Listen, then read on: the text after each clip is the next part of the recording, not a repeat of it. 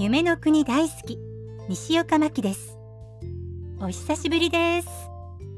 最近このお話しかしていませんが東京ディズニーリゾートのフローズンセレクション。前回チュロスはちょっと今回は見送ろうかなーなんて話していたんですが見送るも何も今のところパーク入園者しか買えません。もう春休みだししばらくはこのままかもしれませんね。春休みか。桜の季節ですね。桜の香りの入浴剤とか桜風味のお菓子とかこの時期はときめくものがたくさんあります。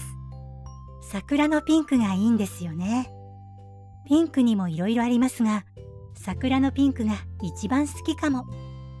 というわけで少し前に録音ルームの吸音材をピンクにしました。Twitter やインスタにアップするので見てください。それでは今日はここまでですまた次回も聞いてくださいね。